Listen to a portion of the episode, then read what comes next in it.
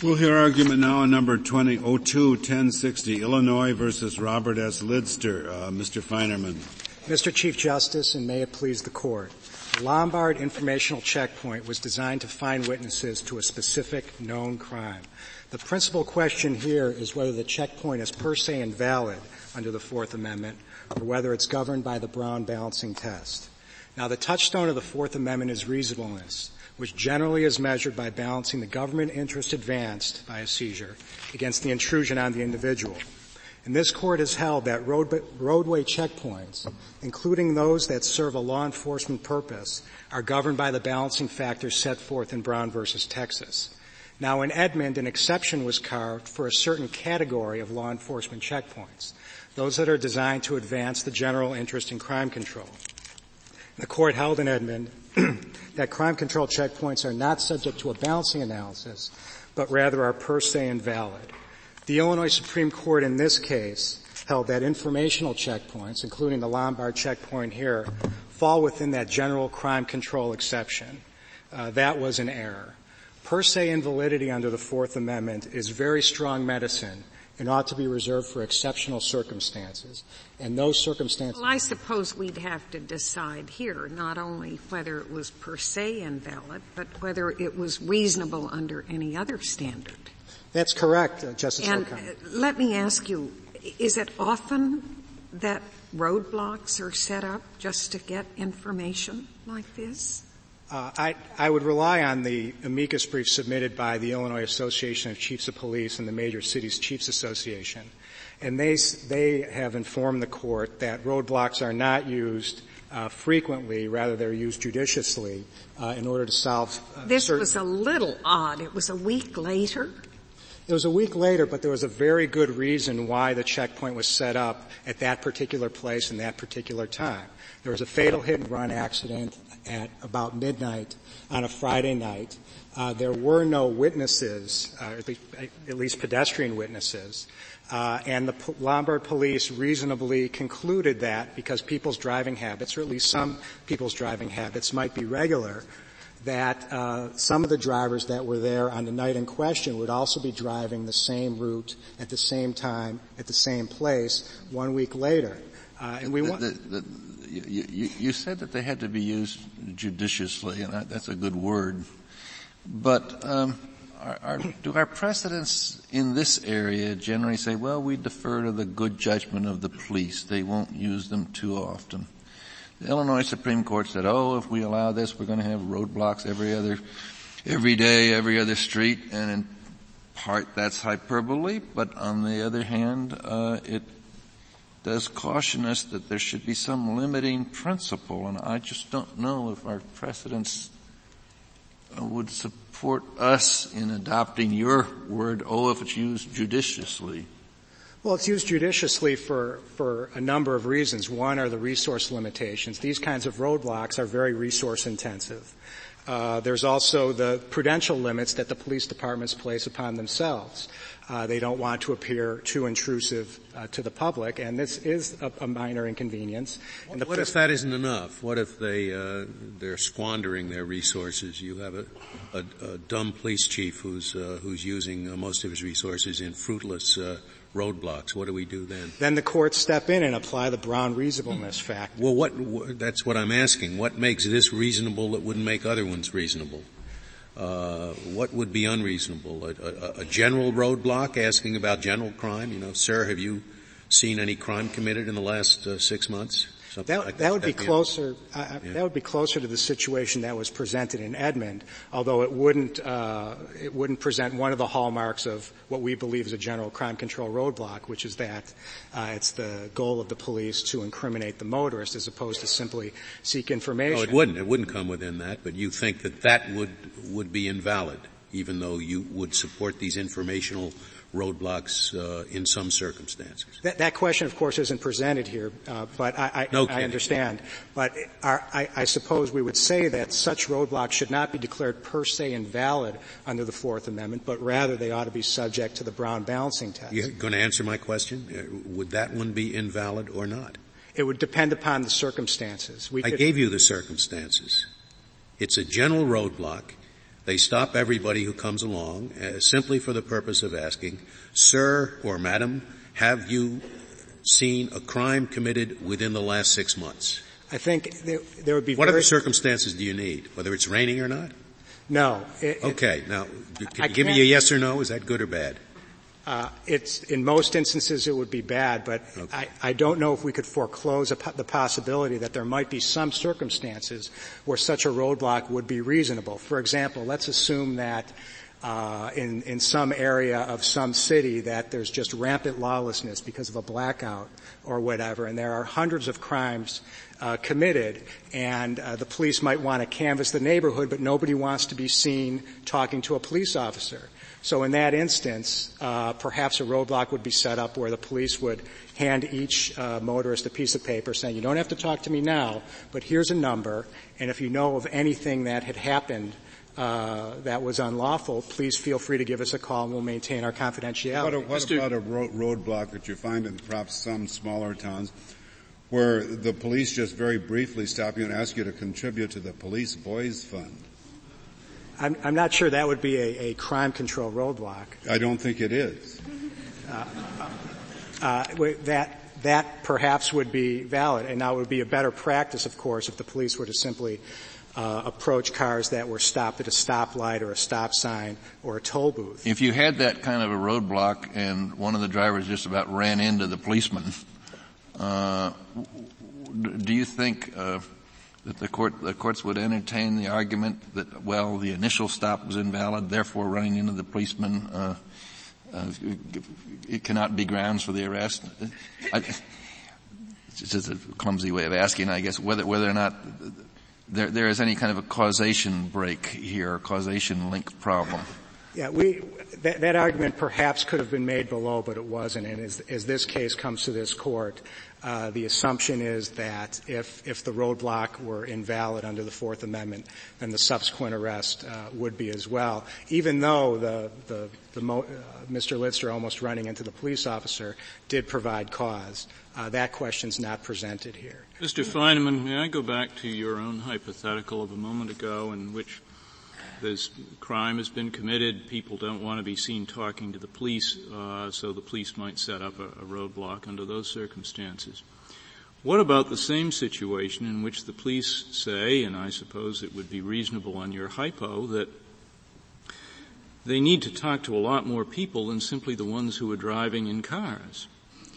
Uh, on on your reasoning, could the police, uh, in effect, cordon off sidewalks so that any pedestrian coming down the sidewalk would have to pass through sort of a chute at the end and could not get through without stopping to talk to the police officer and answer questions uh, in order to get through? Uh, no, Justice Souter, because pedestrians have greater Fourth Amendment rights uh, than. Well, they, they, they, they do in the sense that uh, we, we recognize certain uh, rights to stop the motorist because of the regulated nature and the highly dangerous nature uh, of, the, of, of the driving enterprise. But here we're talking about stops which bear absolutely no relation to the regulation of motor vehicles. The only reason for the stop in the case that you're defending, and the only reason for the stop in my hypo is that there may be an opportunity to gather evidence from a citizen who won't come forward, but would answer a question. So it seems to me that the difference between cars and pedestrians has nothing to do with the the, the answer to my question. Well, Am I wrong there? Uh, I believe so, Your Honor, with respect. It, it, would be permissible with motorists. It wouldn't be permissible with pedestrians because motorists do not have the same expectation of freedom of movement. No, but the justifi- no, but the justification for interfering with their freedom of movement is not the justification that's involved in this stop. You're not looking for impaired motorists. You're not checking licenses and registrations. You're simply stopping motorists because they might have seen a crime. And in the extension of your hypo, I'm talking about the pedestrian who might have seen a crime or have some evidence of it. They're in exactly the same situation. If you can stop the cars, Why can't you stop the pedestrians? Again, I, I just have to rely on my prior answer. It's because v- this court has held that in certain in certain situations, suspicionless roadway stops are permissible, uh, or at least subject, potentially permissible and subject to the Brown balancing test. Does one are, have a, in the, a greater sense of privacy walking down a main thoroughfare than being in a car? I understand the distinction between a home or an office, but you're out there on the street, and the police could make could could the police could go to any particular pedestrian and say, could you tell me if you know anything about X crime that was committed in this neighborhood? The, and the police could do that? That's correct. Uh, the police can walk up to any pedestrian and ask questions, and that's not a seizure. Uh, under can they make the pedestrian stop? I mean, I'm walking along. The police say, "Excuse me, sir, can I ask?" I say, "No, I'm too busy." And uh, I no. keep walking. Can they arrest me for keeping on walking? No, that's Brown v. Texas. Uh, the the police cannot do that. So but, why can they do it with a car? Is that what happened here? Suppose this car were in first gear as it cruised, you know, rolled up to the roadblock, and the same thing happened. The policeman said, "I want to ask you, you know, sir, uh, uh, I'd like to ask you a question. I'm sorry, I'm too busy." He just keeps rolling on through. Would, would he have been arrested in this roadblock? Uh, if if he st- if he rolled on through and or, or, if he stopped and said I don't like he didn't stop at all he kept rolling at a very slow speed and he just told the policeman I'm sorry I'm too busy uh, the, the, the record doesn't reflect whether uh, any such instances happened and that would be a close he'd be arrested he, pretty perhaps he would be arrested for not following perhaps he would be arrested for not following the well, police officer's no, no. Uh, instruction but do, really you think the, he could do the same thing with a, with a pedestrian uh, no, no, and that's Brown v. Texas. Pedestrians cannot be seized for this purpose. Well, now in the, the Edmonds case, the court opinion said that under exigent circumstances there could be some kind of a uh, an appropriately tailored roadblock. Do you take the position that uh, trying to find a witness was some kind of an exigent circumstance here? No, our position is not that there were exigent circumstances. Our position is that this is not a general crime control roadblock. A when you make your balance under Brown, do you, is the time that it takes to answer the officer's inquiry the relevant factor of the time you have to wait in line if there's a big, if it's a crowded street, you know, they cause a traffic jam, you have to wait 20 minutes. It's our position that it's only the time uh, that of the police uh, motorist So that even if, in fact, the delay caused the, a bunch of people a half hour's delay, that would be irrelevant. In, in, our, we, we, if were that question presented, we would say that that's irrelevant because that's simply endemic. That's just a, par, a byproduct of driving. It's a byproduct and, of the seizure of one person that you got to wait, wait in turn to be seized yourself. Th- that's true. And, but what's the, the reason why, the, the, police don't want there to be a line. The police just want to talk to uh, each motorist as they're no, driving if by. You're on a busy street as they were in, in uh, I forget which suburb of Chicago this was. Lombard. In Lombard, you're gonna, you're gonna tie up traffic for a while. Yeah, I, I should mention, I should mention that uh, Mr. Lidster at his trial, uh, at page 47 of the transcript, uh, testified that there were only three cars in front of him. So he was stopped really for at most only a minute, which is permissible. But were there a case, as in your hypothetical, where uh, a motorist were stopped for a half an hour, we would still say that that waiting time doesn't count because that's really more a function of the number of vehicles on the street, and it's not really, it was not intended by the officer uh, that there be this backup. Yeah, I, I suppose uh, part of the reasonableness inquiry has to be what alternatives were available to achieve the same objective. And why couldn't the police just have had a big sign on the side of the road, one of those, uh, you know, illuminated signs that they have now, uh, which said, you know, uh, please help us, uh, looking for hit and run. Uh, it, last week, something like that. And then those people who are willing to cooperate could pull over and cooperate, and those those who want to have nothing to do with it can keep on moving. That would be possible, but this court has said very clearly that a less restrictive means uh, test is not to be applied under the second. I'm not applying a least res- least restrictive means test, but surely one of the one of the uh, factors in determining whether this was reasonable is whether you could have done, uh, achieved the same objective in, in some other manner. That's correct. That is a factor. And, but the, these kinds of, of signs or billboards, it isn't like, uh, it just says drink Budweiser or fly United Airlines. There's a lot of information on there. And if Might these cars are fast drivers if, if a big sign on the road, when, on the highway, when you're supposed to be looking at the road, that might be a reason. But there's a, there's an aspect of this, you've repeated the police many times. And one of the worrisome things of this setup is all you need is a crime. And in major metropolitan areas, there are crimes, multiple crimes every day. Who makes the decision? The local police chief. And then after some, you can get into court. It's, it's not like the law dictates this or even the state's attorney general, but it's in every town, the local police chief that may have just a range of views about using roadblocks. that's what the Brown balancing test is there for. It's there to determine what kinds of stops are reasonable and which one aren't. Now, if there are some circumstances where we can imagine that we'd want to have this kind of informational checkpoint, uh, then, a, and that's really the principal question here. There ought not to be a per se rule because there are some situations, and we submit that this is one of them, where it makes perfect sense for the police to set up a roadblock because the physical evidence recovered from the scene was not sufficient to identify uh, the perpetrator, uh, and the only witnesses to the crime were fellow motorists, and there was really only one way, or there wasn't only one way, but this was a very good way of getting at them. And if there are circumstances where we can imagine that we'd want to enable the police to solve crimes in this manner, then a per se rule is invalid. It ought to go through Brown balancing. You, you mentioned uh, that this is a good way to get at the people you want to get to.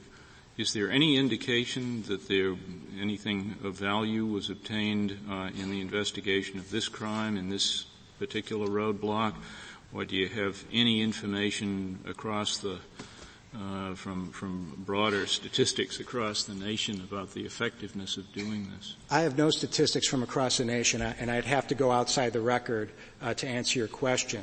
Uh, the well, Lombard police asked the local news to actually cover the roadblock.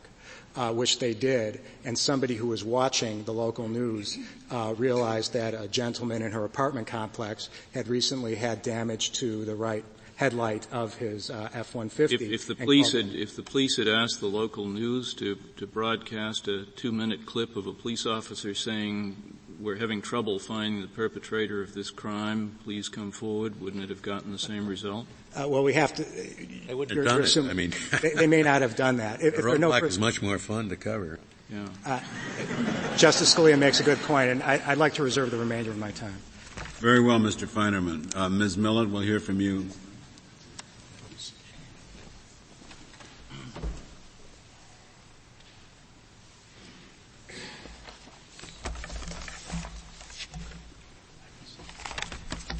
Mr. Chief Justice, and may it please the court. The reason a news story covering a, uh, a hit and run fatality, as in this case, is not as effective there are a number of reasons. First of all, statistically, the majority of Americans don't watch local news. More importantly, there is significant value, as, as, has long been recognized when police deal with pedestrians and approach them seeking their assistance in solving crimes. There is significant value to having a police officer approach someone in a one-on-one manner in an effort to solve a crime. First of all, the, the approach impresses on people who are otherwise very busy the importance of the matter before them and that this may be worth devoting their time. The police officer's one-on-one approach can advise the person in addition that what you saw might be significant even though you didn't see an accident. But can, can, can you stop the person I mean, uh, put it in a pedestrian context. Do you think a police officer can insist that the person stop, stand there, and listen to his pitch? No, absolutely not, Justice Scalia. There is a long, just as there is a long historic distinction between cars and homes, there's a long historic distinction between cars and pedestrians. And the reason, as a practical matter, you have to have a very, very brief seizure here to protect the life and limb of the police officer while he tries to make this approach. That's not needed when you're approaching pedestrians. Why, why does the distinction, you've mentioned it and, and Mr. Feinerman mentioned it, why does the distinction between cars and pedestrians apply in a case in which the, the justification for making that distinction, regulation, uh, risk of impaired driving, uh, does not apply? That is what, what is relevant is what this court has long recognized is, is, the difference in your reasonable expectations of freedom of movement between people in cars and pedestrians. No, but my expectation of freedom of movement in the car is that yeah, the police can stop to, for a sobriety checkpoint, and I'll assume they can they can stop to to check my, my license and the registration of the car. But I also assume that they can't, you know, barring today, the result of today's case, I, I'm assuming that they, they can't stop me for, for other reasons, barring some really exigent circumstance. Uh, and if that expectation is reasonable, and I think it has been at least up until today, then I think my expectation is, is the same as the pedestrian's expectation, barring the, the, the regulatory authority of, of uh, exercise of the regulatory authority, which is not in, in issue here. Justice Souter, the essential command of the Fourth Amendment is reasonableness, and there's nothing in the Fourth Amendment that says stops for sobriety or stops to see if you have any aliens in your trunk are inherently reasonable and nothing else is. It's a balancing test as this court has long recognized and an important part of that balance is the expectations that the individual brings to it.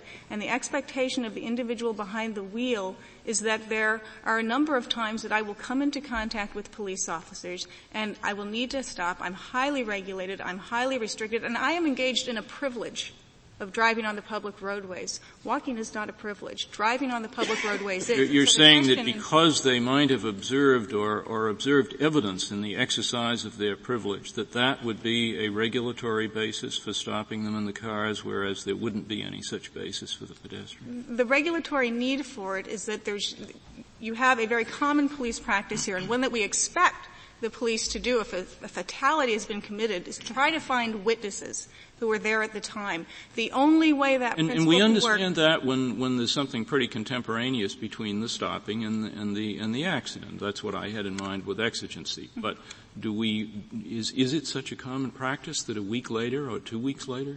It is extremely common for these types of informational checkpoints. There's two different types of checkpoints. There is the one that's trying to catch the person right after the crime's been committed. Yeah. But the witness checkpoints are quite routinely done, either 24 hours or very routinely a week after, because people are creatures of habit and they tend to drive the same roads at the same times of the same days. And so it's very common. A number, a number of federal uh, checkpoints have been done exactly like this. They've been done a week after a child's been abducted. In the Elizabeth Smart case, it was a week later. Um, the federal checkpoints that I'm familiar with were done exactly exactly a week later, and you try to go at the exact same time because that is eminently sensible for police officers. If you want to look for the witnesses, you want to find people who are most likely to have been there at the same no, time. They've been successful. Is your knowledge of these things uh, profound enough that you can say how successful they've been? Yeah, I, I can't. You know of any that have been successful? Yes, absolutely. The the park police did one. Uh, the federal park police did one here in the Washington D.C. area a couple years ago that found four eyewitnesses to a hit and run fatality. But also the ability to measure success here. We're not talking about immediately removing a drunk driver from the road or actually finding the alien solving your success would be defined as you solve the crime and solving a crime is not a linear project it involves a lot of information coming you in from different you couldn't do this to try to get the perpetrator. That would clearly be Edmond. And there seems to be something odd about saying police, you can't have a roadblock in a neighborhood where you think that likely the suspect is living. But you can if you say what you're looking for is not the suspect but witnesses. Mm-hmm. Uh, Justice Ginsburg, uh, two responses. First of all, there are, Edmond leaves open that there are at least some circumstances when you can do this uh, maybe it approaches exigency, but where you can do these types of checkpoints to catch someone. Uh, the language there was a fleeing, dangerous criminal who was going by a particular route. So it's not that doesn't seem to be foreclosed in all circumstances. But the reason it makes a big difference for purposes of Fourth Amendment principles, there's actually three reasons why looking for witnesses is better and should be more consistent with the Fourth Amendment than what the issue in Edmond. And that is there, there's a difference between, there's just a practical difference between police taking actions, seizing people first and looking for a crime to go with them, which is what was going on in Edmond, or having a specific crime and looking to solve it in the most sensible and reasonable manner that police officers do, and well, that is looking Justice for witnesses. Ginsburg's question, which is the easier of the two cases? The one we have here, or a hypothetical case in which they have a description of the hit and run driver, and they stop everybody to look in the car to see if the driver meets the description Which is the easier of the two cases to sustain? Mm-hmm. And, and, uh, assuming that this is not one, it's not right after the crime that I have the description. A week later, everything else is. I, I think this court's I, think both of them are different from Edmond, but I do think this court's doctrines establish why the witness approach is, is more, is less intrusive on Fourth Amendment interests for, for three reasons. One is that there is a self-incrimination component, self-protection component to the Fourth Amendment, and that has been very important in the drug testing cases. It was central to the resolution of the Ferguson decision. I wonder if you'd answer Justice Kennedy's question, which is the easier case? I, am sorry. Oh, I'm, I'm sorry. Which, Pardon me? We would like to have them both sustained, quite frankly, and we don't it's think they're, they're exactly covered by Edmond. Which is easier to say is consistent with the Fourth Amendment. Right. Which is, uh, I mixed up with easier because I don't know. I think which is the two cases that he gave, and mm-hmm. which do you think it's easier for you to win your argument? Right. And I think, I, I think the witness one is easier for three reasons. And one is because the Fourth Amendment has this self-protection principle, which is not implicated when you're, you're, you're looking for witnesses. The checkpoint. In other words, this case is easier. yes, the witness checkpoint. Right. looking for I information checkpoint. I'm sorry. This case is easier. Yes, this case is easier. But but there's, there's two other reasons besides the self-protection principle. One is, as a practical matter, one of the balancing test factors in Brown versus Texas is the level of anxiety. When a police officer approaches you and says, even if it's permissible, I want to know if you're doing something wrong, do you not have a driver's license, are you drunk? That's, there's a little more anxiety there when a police officer, than when a police officer comes and says, I would like your help, someone was killed here. And what's the third reason? And, and the Fourth third, Amendment is an anxiety thing? My goodness. I, that is a fact. It's all, it's all very. Con- that cuts against you in this case, though, doesn't it? This was at midnight. No, no. Part of the Brown versus Texas balancing factors is, is, is of one of the things that's been mentioned is the level of anxiety, and the reason that you don't have roving stops, but you're allowed to have checkpoints, is when you see other people being stopped around you, even if they want to know if they're I, I have drunk, a pending question about the, the, third reason. I, what's the third? The, the third, um, thank you. The, the, third reason is is a, is a there's a sort of a practical limitation on the use of these checkpoints when police are not allowed to use it to do their run-of-the-mill business. Their job is to find crimes and criminals. Edmond was a checkpoint to find crimes and criminals that we didn't know about. When instead, all that's being done here is this is an adjunct to a, adapting to the roadway context the normal investigative processes of police officers. You ha- you don't have that abuse. And you say this way, is a built-in limitation on the frequency of its use. It is, and Justice Kennedy, you had also asked about doctrinal limitations. Uh, in this court's cases. And in Atwater versus City of Lago Vista, the exact same argument was made dealing with misdemeanor arrests. And this court's decision there specifically relied upon the good sense and political accountability of police. For the same reason that we know police don't arrest for every crime infraction that, vehicle infraction, code infraction that they find. A lot of police chiefs are arrested. And checkpoints are a great equalizer, especially these kind, because the location is dictated by arrested where the crime elected? occurred. Did you say arrested or elected? A lot so, of police chiefs are. Oh, I hope I said elected. Um, okay. I think you said arrested. Thank you, Mr. Chief Justice. Thank you, Ms. Millett. Uh, Mr. Ramsdell, we'll hear from you. Mr. Chief Justice, and may it please the Court, the mass suspicionless seizure of innocent citizens for the purpose of investigating ordinary criminal wrongdoing without exigent circumstances is a violation of the Fourth Amendment and Indianapolis versus Edmond is the controlling precedent. That sounds a little colorful, but, but in my own mind I'm thinking that this is asking people to help with crime investigation and to spend 10 seconds listening to the request. Now, it's, I was delayed two hours, not two hours, but like two minutes anyway, or three minutes this morning coming in for the last couple of days because they have some tree pruning equipment. Alright, so maybe they could put that on the sidewalk and not delay me. But, uh, I don't mind. I did actually mind, but, I mean, but, but uh, you see, it's not, what their argument is, and that's, at least for me, what I'd like you to address is, this is not much of a, uh, of a demand on people to stop for 10 seconds when they're trying to find out somebody who killed someone. And, and, uh, we just want you to listen for 10 seconds. Now, why, why is that such an unreasonable thing for the police to ask the public to do? Nobody has to take the flyer. They don't even have to help. Well, Justice Breyer, by definition, this is a seizure. I, I don't care about the, I'm asking you I, I understand that. I'm asking you why it's unreasonable. That's the word in the Fourth Amendment, and I tried to make it as, as reasonable sounding as I could. Maybe somebody else could do better, but I want your response to my effort to make this sound very reasonable. That's what I'm interested in, your response. It remains unreasonable for a number of matters. It's the aggregate of the circumstances then by which other innocent persons could be seized. It's the fact that the gravity of the public concern in this particular event is far less than the reasonableness, factors that have been used in Sitz. It's far less than the immigration factor that was found in Martinez versus Fuerte. I don't really want to hear cases so much. I want to hear in common sense why this isn't a reasonable thing to do. I'm not saying you even have to convince me to win your case. Yes. I'm just saying that from, I'd like to know why in ordinary common sense English this isn't the most reasonable thing in the world. Now I'm, I'm now overstating it, so you'll be sure to give me an answer. It's midnight. You're on a road where you do not expect to be confronted by a police officer. You're waiting in line for several minutes as various other cars are evidently being interrogated. Some are being transferred to secondary staging areas. The anxiety builds and you arrive at the front of the roadblock to be questioned about where you were last week. Personal indications. What have you seen?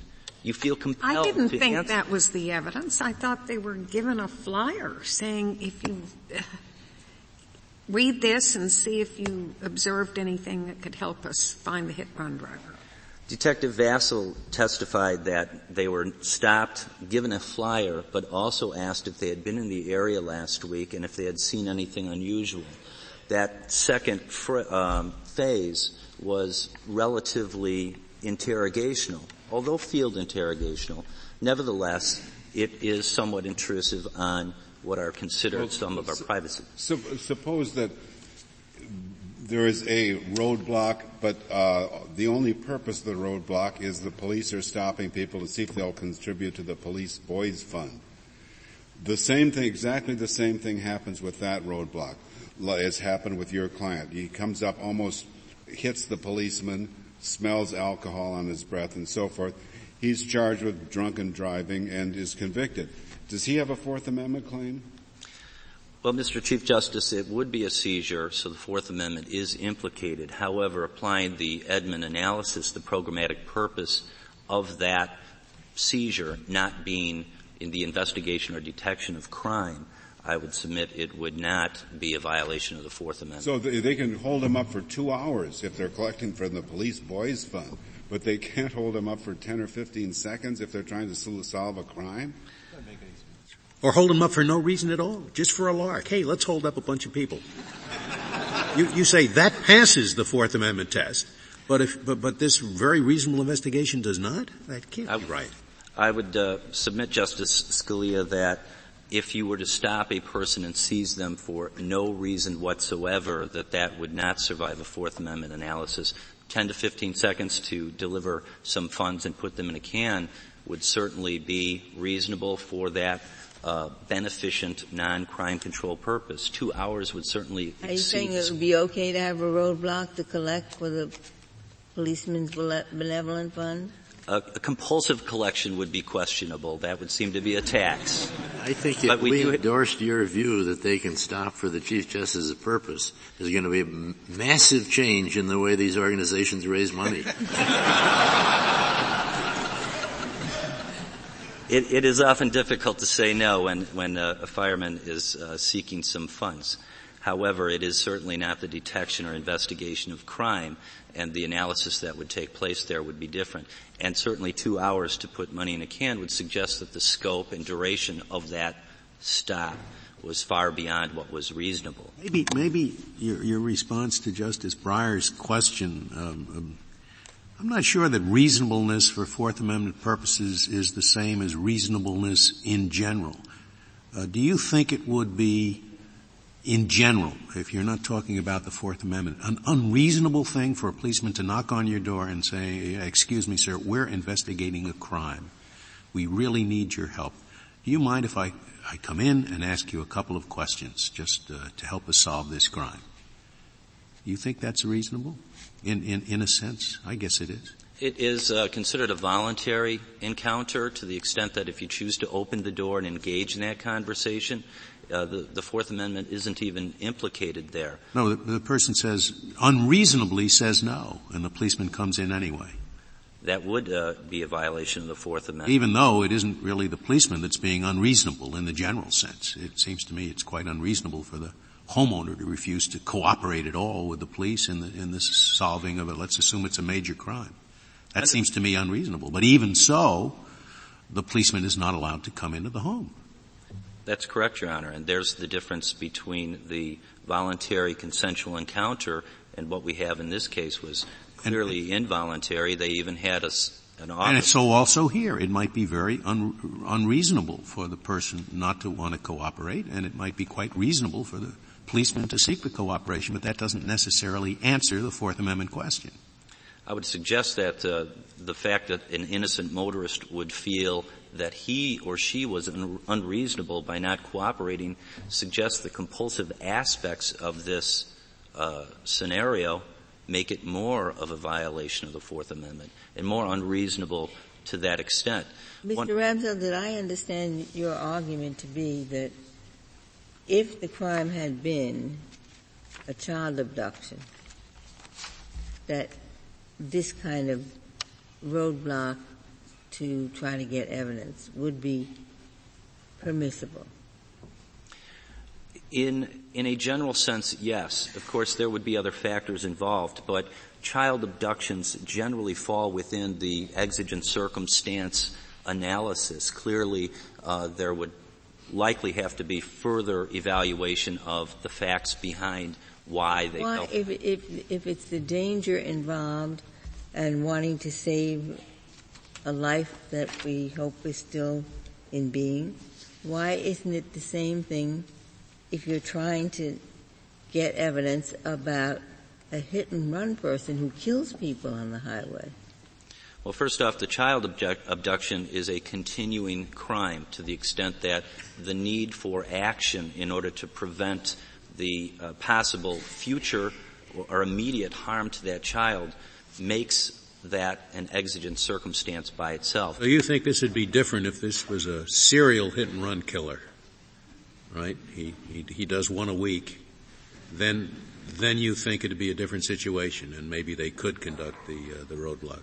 Well, as we had in Sitz with the imminent hazard of drunk drivers, if there were such a thing as a serial hit and run driver, uh, the imminency, the exigency would sub- be suggested within that hypothetical. And so I believe that it would be more reasonable under that circumstance.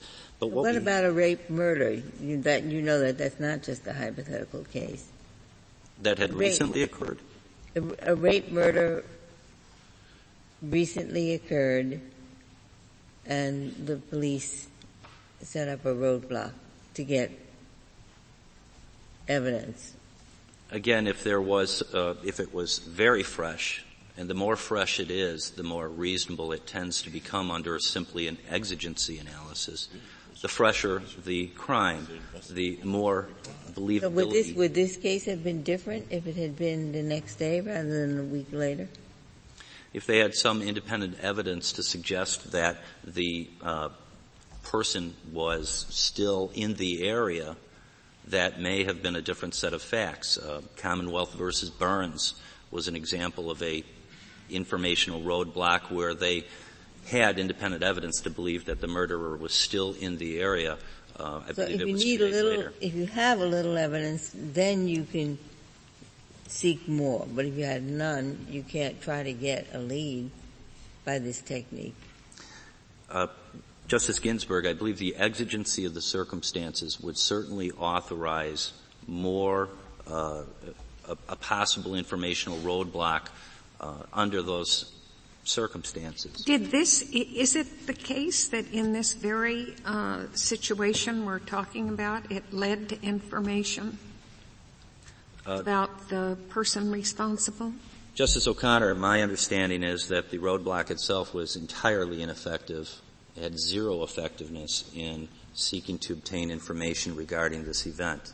In fact, uh, I believe that um, we've just heard that it was the television which uh, led to some information, which is a standard police practice, does not implicate the Fourth Amendment, does not uh, require any seizure of innocent persons. But it requires a roadblock. I believe that uh, in the, the television context, there's no roadblock at issue, and no one's even compelled oh, to watch the, the television. Maybe television won't cover just a, a, a blurb put out the, by the police where they will cover a roadblock. That may or may not be true, Your Honor, but there are duller than watching a wall of, of wanted posters. You know, you how now for our listeners, we're going to pan the wanted posters at the post office. I mean, that, that, that, that would, not going to sell. Who's going to sponsor that? That would certainly be uh, very boring to, to watch wanted posters. Uh, certainly, if they were repetitious. But if, if, they hired someone like Justice Scalia to go on the screen and describe it, big audience. Can I ask you a question about the facts of this case, please? The blue brief describes it as a, a roadblock, roadblock set up in the evening and as I understand it, the crime was at 12:15 a.m., which I interpret to be midnight. It was a midnight crime, and I thought the roadblock was at midnight. And I wonder how long did it last? Was it started in the evening and lasted several hours, or was it just to be frank, searching the record, it's it's relatively unclear. My understanding is uh, 90 minutes to two hours. And it, w- it was though in the dark at, the, at, the, at night, not during the day. Yes, it was at night. And I had also to understand if they handed something to read, how could you read it in the, at the in the dark? That would also be equally as difficult, Your Honor. I Does the record explain that they did hand something legible to the person who used a flashlight, or what, what was the practice? Logic would seem to dictate that by the time the person received the flyer and drove away, they would again be a- away from the scene of the event before they even read the flyer, which also makes it somewhat ineffective in that regard. But did they, were there something they asked to read before they left or just left with them to drive away with? I just don't understand what happened, to tell you the truth. Well, to, to take to take the 10 to 15 seconds Detective Vassell describes as the duration of handing the flyer, asking two questions and obtaining two answers, it would seem that reading the flyer would have had to have occurred sometime after the I seizure. Um, there wasn't very much on the flyer, was there? Well, it did have some. It, it in, indicated the. We have it uh, someplace, don't we? Yes, it is in the joint appendix.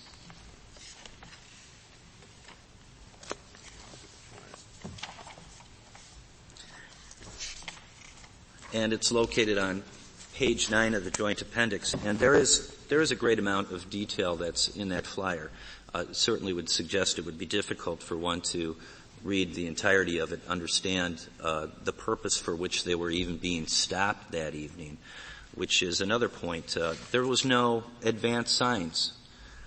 Un- unlike sobriety checkpoints, where as you're arriving, and even before you have contact with with the police officers, there's a sign that says, uh, warning, sobriety checkpoint ahead. At least you're putting, you're put on notice what it is that's taking place in front of you. Here, people are waiting in line having no idea what well, it that, is. that, happens in a lot of other contexts too. You can be driving on a highway, all of a sudden the thing comes to a stop. What's the matter? Is it an accident? Are they having one lane repair? And you just don't know. I mean, that's part of the condition of driving. Well, certainly we have to expect that we'll be stopped uh, more often than anyone would wish in that context. But it, it's quite different when you are uh, when there's six to twelve emergency vehicles there, and as you get closer and closer, you see this encounter taking place before you with every single motorist in front of you that raises the anxiety of even uh, the most innocent citizen, I would suggest. May I ask another question about the, the facts of the case. Reading the flyer, it's something you could have handed to a pedestrian too, who might have been at the scene. Does the record show whether they did hand this flyer to pedestrians who might have been walking by at the same time a week after the accident?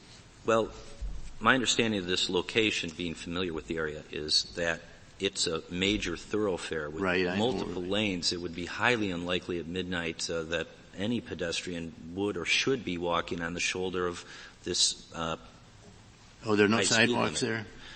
No, there are rarely sidewalks in, in our town, unfortunately. Oh. Mr. Ramsell, there's something I'd like you to comment on. The, the Illinois Supreme Court was, was concerned about the, the effect of, of, uh, of, of, this practice in, in effect in, in opening the door to stops all the time. They said, you know, there are loads of crimes and if it's justified here, it will be justified in other cases and so on. And there have been some questions from the bench to that effect. One answer to that might be uh, that under the law as it stands now, uh, the police can conduct sobriety checkpoints, and we will assume that they can they can make license and registration checks and things like that. Uh, so the, the, the police already have an opportunity, to, to put it bluntly, to abuse their right to stop if they want to do it.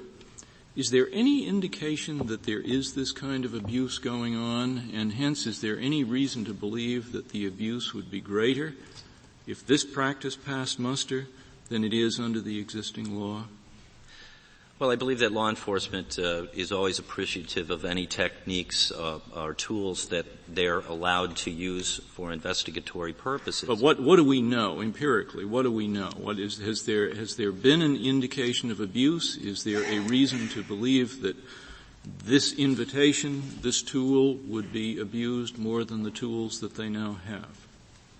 I would believe that it would be more uh, more likely for abuse if this court were to suggest that these type of roadblocks were a valid investigative tool. But why? Why?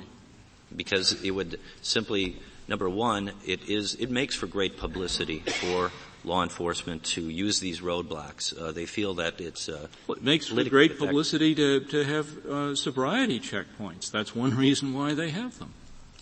And I agree, even though statistically roadblock sobriety checkpoints tend to be far less effective than saturation patrols, uh, most police chiefs comment that they don't get the type of publicity they receive from a roadblock that they get from saturation patrols. Suppose they had done the same thing they did here, the same thing, except that in addition to giving them the flyer and asking them about what happened, where, you know, were you here a week before, they, it was also a check of driver registration. I would suggest the programmatic purpose, the primary programmatic purpose employing Edmond would still remain that this was for the purpose of crime detection and investigation, not for simply checking licenses. Uh, the same. Well, they're actually checking licenses. I mean, they're they're they're really doing it, and, and they they pick up some people who don't don't have licenses. But while they're at it, they uh, kill two birds with one stone. And you say it would make it bad because its primary purpose was the other. Justice Scalia, I would suggest the programmatic purpose, uh, which would be a question of intent, would still remain that it was truly for the investigation of this particular crime, and certainly the duration and the scope of the seizure would exceed the license check when questions were being asked about whether you had been here last week, whether you had seen anything regarding a hit and run or any other crime. And that would seem to exceed even the um, suggested uh, appropriateness of a roadblock for license checks in Prouse. That, that incremental point of time, you're really playing with a, an inconsequential, uh, uh, inconsequential uh, uh, impingement upon the person's time. Mr. Ramsell, do you know, going back to Justice Souter's question, whether in the aftermath of Sitz there have been an increase in uh, sobriety checkpoints in this country? I know that uh, a far greater number have been reported since Sitz, but I cannot confess to knowing what the statistics or the record keeping was prior to Sitz. But it has, it has now crept into uh, the American psyche that roadblocks are a, um, a regular way of do life. Do they exist in Michigan anymore, these sobriety checkpoints?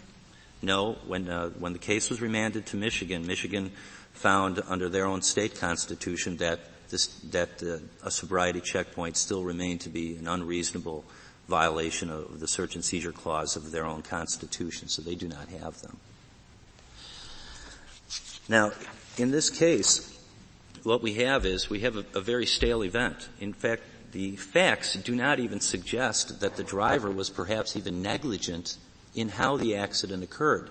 We have a, a bicyclist on a major thoroughfare at midnight uh, in a place where it's highly unusual to, to find pedestrians in a dark area, and there's been no indication that the driver was at fault other than failing to remain at the scene of the accident. That's pretty serious, isn't it? Called hit and run. It's hit and run as. All right. So all that's at stake is that it was a hit and run. The guy's dead. All right. So Uh, so uh, now, what is that to do with the reasonableness of this? I'm not, not asking it facetiously because I think maybe you think you want to tie it in, and I just want you to do it. Well, the, the consequences are very serious. However, hit and run uh, would also fall within dinging the car in the grocery parking lot next to you and failing to remain at the scene. These are single events. So you mean that it might be reasonable to do it for some serious crimes, but not for less serious? I would suggest that you, they cannot be done for any crime except in exigent circumstances, which we do not have here. This is a stale event. So if, even if, if even if it were to say a carjacking where there was a fatality, if it's stale, it can't be done. Uh, yes, Your Honor, I would uh, I would respectfully say that under the analysis in Edmonds, there is a lack of exigency. Um, Edmonds suggests that, but for the emergency circumstances of an imminent terrorist attack, otherwise that would be considered uh, a violation of the Fourth Amendment. This is a single accident. It, it does not fall within the magnitude of any of the previous uh, issues that have been brought before the court. Now you seem to, seem to be arguing the same thing, that other things being equal, if you lose on your other point, you could only do it in a serious but not non-serious. Is that what you're, is that the point you're making? And if so, I want to know what the line is. Well, uh, the line is exigency. And exigency meaning there was no, uh, there's an immediate hazard on the roadway, which was what seemed to justify sobriety checkpoints in Sitz. That there would have been an effectiveness to removing then hazardous drivers and preventing the potential for future injury uh, to life and limb. This is a post-event, uh, non-exigent roadblock. Uh, the facts, nevertheless, don't have the gravity of the public concern in the Brown versus Texas. Well, what if what if you've got a, a license number, uh, and for, for for a serious crime that was committed, say, an hour ago? Uh, can can you then conduct a, a, this sort of program? I would su- submit yes that you could under that circumstance. Number one, you could tailor the roadblock substantially less. You have the exigency because it is a fresh pursuit analysis. Uh, you certainly wouldn't need to pull over every car and question them if you had a license um, plate number to work from. And so it, it, would certainly even be capable of being more sufficiently tailored so that those who are uh, admittedly innocent are less likely to have their uh, liberties interfered with. Well, what if, you, what if you just had the in- information that it's it's a black Ford SUV? And it happened one hour ago. Yeah. Um, I believe under that set of circumstances, the exigency would suggest there would be uh, a potential for a reasonable checkpoint, tailored in scope and duration, with sufficient guidelines in, fa- in place. In fact, in this particular checkpoint, we have virtually no guidelines in place. We have uh, a field officer who testifies that what he did was to ask some questions.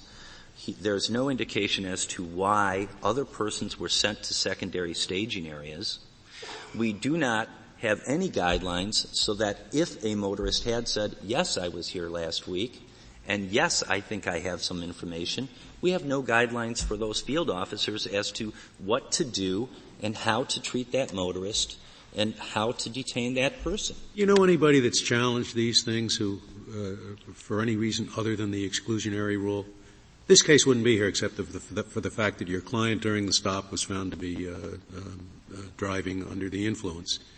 Uh, had that not happened, uh, don't you think there's zero chance that anyone would have cared enough, would have felt uh, beset upon enough by the police to uh, to bring some action to stop this Gestapo-like activity? I do believe there are. It's really just the exclusionary rule driving driving this case.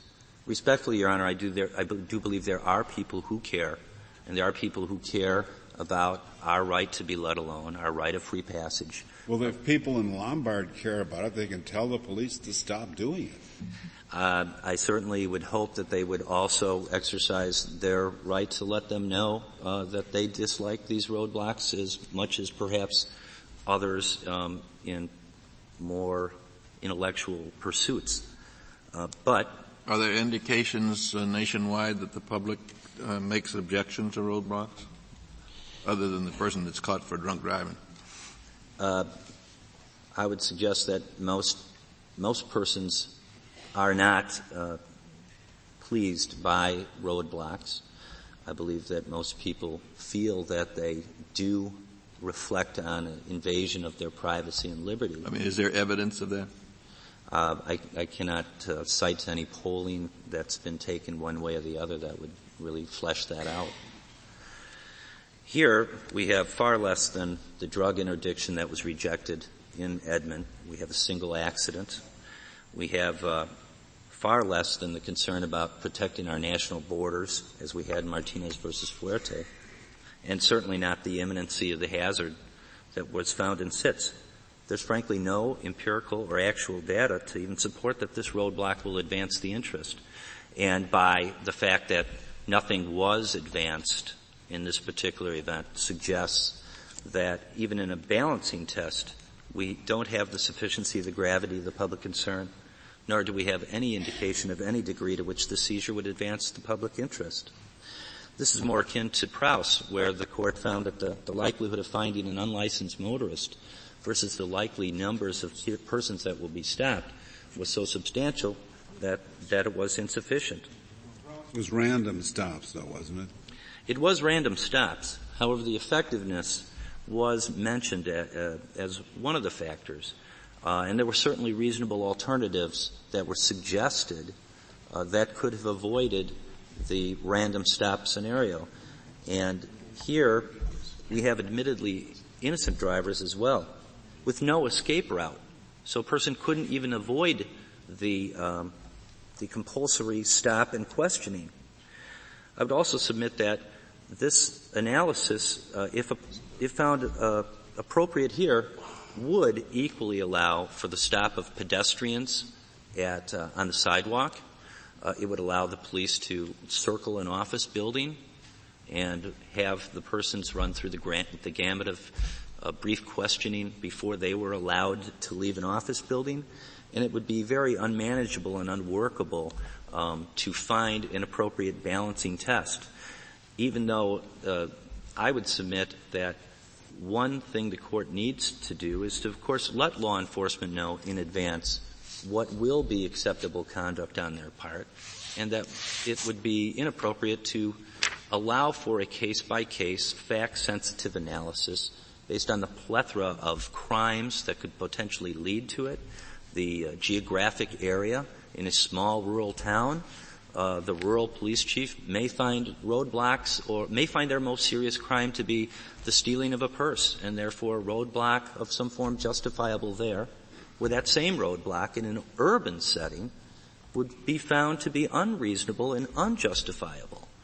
And uh, certainly those politically accountable officials that feel that their citizenry are more favorable to roadblocks may be encouraged to allow them to occur more often. Thank, Thank you. you, Mr. Ramsell. Uh, Mr. Feinerman, you have two minutes remaining.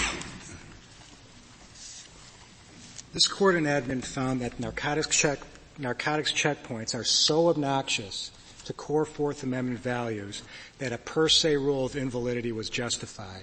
And the principal question here is whether informational checkpoints present the same Fourth Amendment dangers uh, that general crime control checkpoints present. And the answer to that is no. Uh, and in order to answer that, we, we have to figure out what the hallmarks are of a crime control checkpoint, and we suggest that there are at least two.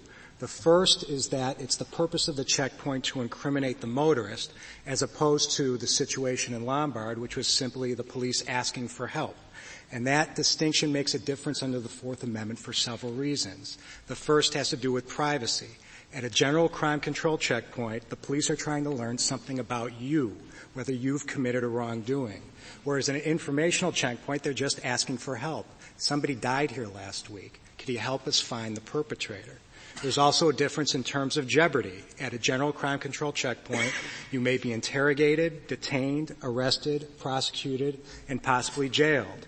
Whereas at an informational checkpoint, uh, again, you're just being asked for help, and that's a critical distinction that this court drew in Ferguson between the drug test uh, that was invalidated in Ferguson and the drug testing programs that were upheld in Skinner, Acton, and Von Raab. Uh, there's also an indignity element to a general crime control checkpoint. You're being, it's, it's a bit of an indignity to be suspected as being a potential lawbreaker.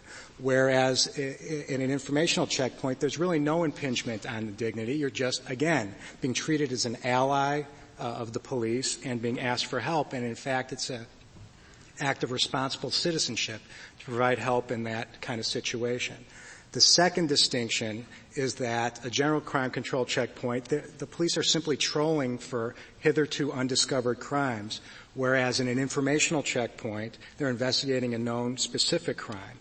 And that too makes a difference. Uh, there's a difference between, as Ms. Millett pointed out, there's a difference between knowing a crime and finding the criminal and then simply rounding up a bunch of potential criminals and trying to peg a crime on them.